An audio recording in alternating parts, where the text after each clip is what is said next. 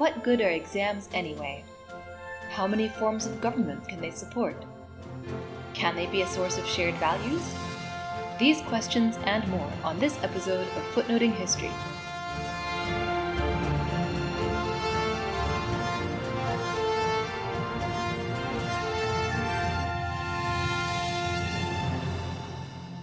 Hello, I'm Lucy, and welcome to Footnoting History. Today I want to talk about China's civil service examinations. This will take us from ancient texts through medieval institutions to modern states. A review of Ichisada Miyazaki's evocatively titled book, China's Examination Hell, states the Chinese were the first people to invent the examination and the first to abolish it. So, why did the civil service examinations come into being? and how did they evolve? This is what I will be discussing today, and in order to do so, I need to start with Confucius.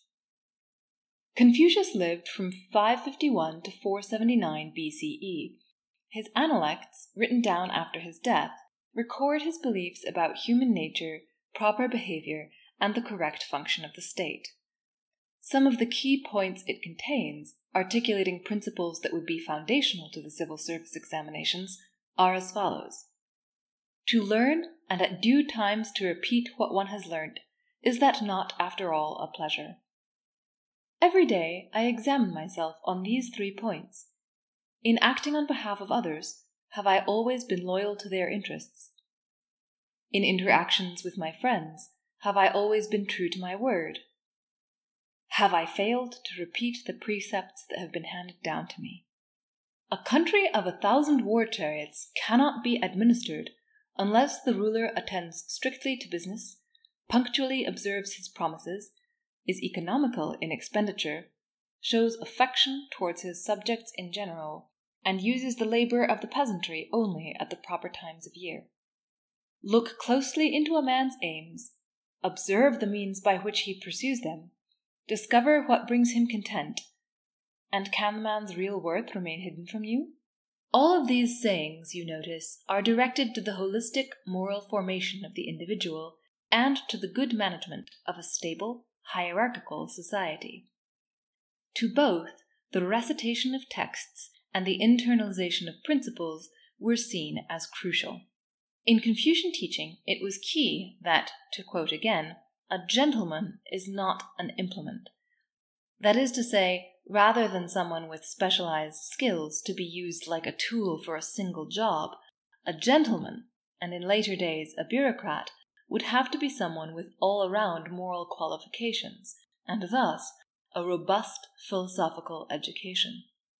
The early 8th century CE saw the formal establishment of the civil service examination, which was still not centered on a fixed corpus of texts, but Confucianism, with its emphasis on strict moral codes and strict patriarchal society, predominated.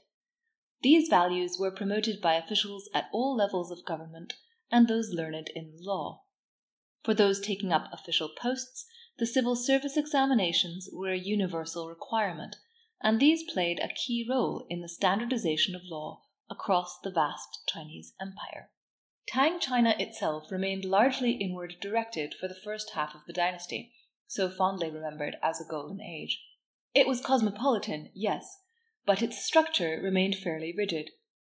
The regiments around the cities and the hired nomads on the borders were largely focused on protecting frontiers, and the hierarchical social systems, with a few elite families at the top, were inherited from Han China.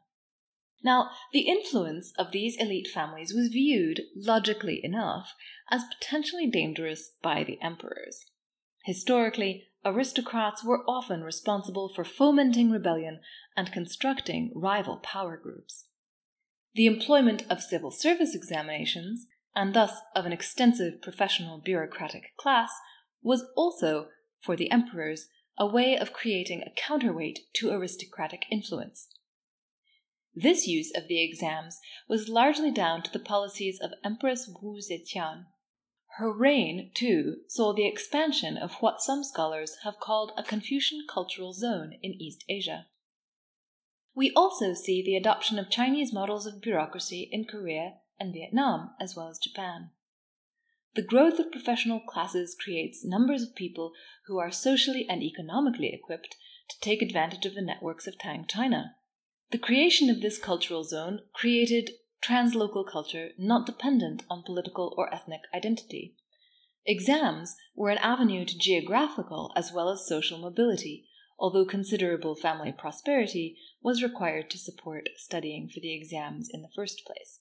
Undergirding the power of the vast Tang state, then, were bureaucrats with a lifetime of training, certified by the empire's civil service examinations. Building on existing imperial infrastructure, the Tang emperors expanded their educational system, based on multiple strains of Confucian and Taoist learning. Confucianism and Taoism were both sets of principles for moral life that did not rely on sacred figures. The exams were designed not only to prove expertise and to ensure the support of empire by a class of well educated men, but to spread shared culture and shared values. The exams took the form of writing on Confucian texts, what we might call close reading. So, ancient texts like the Book of Songs and the Book of Rites continued for centuries to form the backbone of political training in China and other countries that came under its influence. The Song dynasty, which lasted from the 10th to the 13th century, continued to refine the system of the civil service examinations, with different levels for local, provincial, and elite bureaucrats. This had a great deal to do with what rank an official could obtain, and this rank, in turn, was linked to social status. The 12th century scholar Hong Mai, in his Tales of the Listener, collected numerous anecdotes illustrating the importance of the civil service examinations. One young man prayed to a temple god to find out whether he would pass the examinations, and if so, what rank he would obtain. He was told, to his very great excitement, that he would be among the high ranking academicians. Some even prophesied that he would be an academician of the Dragon Chart Hall. This was not only the most awesomely named rank, but also the highest rank of academicians, usually given to a state councillor. Dreams about the examinations and their results are fairly common in Hong Mai's work, suggesting that anxiety dreams were common to the prospective scholars of Song China. One such dream is even represented as having prophetic power over several generations. The scholar dreamed that the god Zitong gave him a scroll saying, The news from the Jade Hall approaches. Your name ranks high on the golden tablet. He died as a school administrator, in other words, in an entry level position, but his son, Huang Gong, placed first in the examinations and went on to obtain great honors.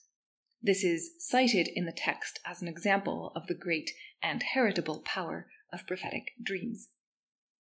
Now, in the 13th century, as some of you may know, the Mongols conquered much of what was imperial China, as well as, indeed, much of their known world. The Mongol system of administration was brutally effective, but not suited to long term stability. While the Mongols ruled China under the Yuan dynasty, the civil service examinations, with their emphasis on Confucianism, were not used. But in the wake of Mongol decline, once again, the traditional Chinese institutions of government were revived, and these were founded on, yes, nothing other than the civil service examinations. And it is in this period that we see four ancient texts codified as the basis of official examination subject matter, and they remained the same for approximately 600 years.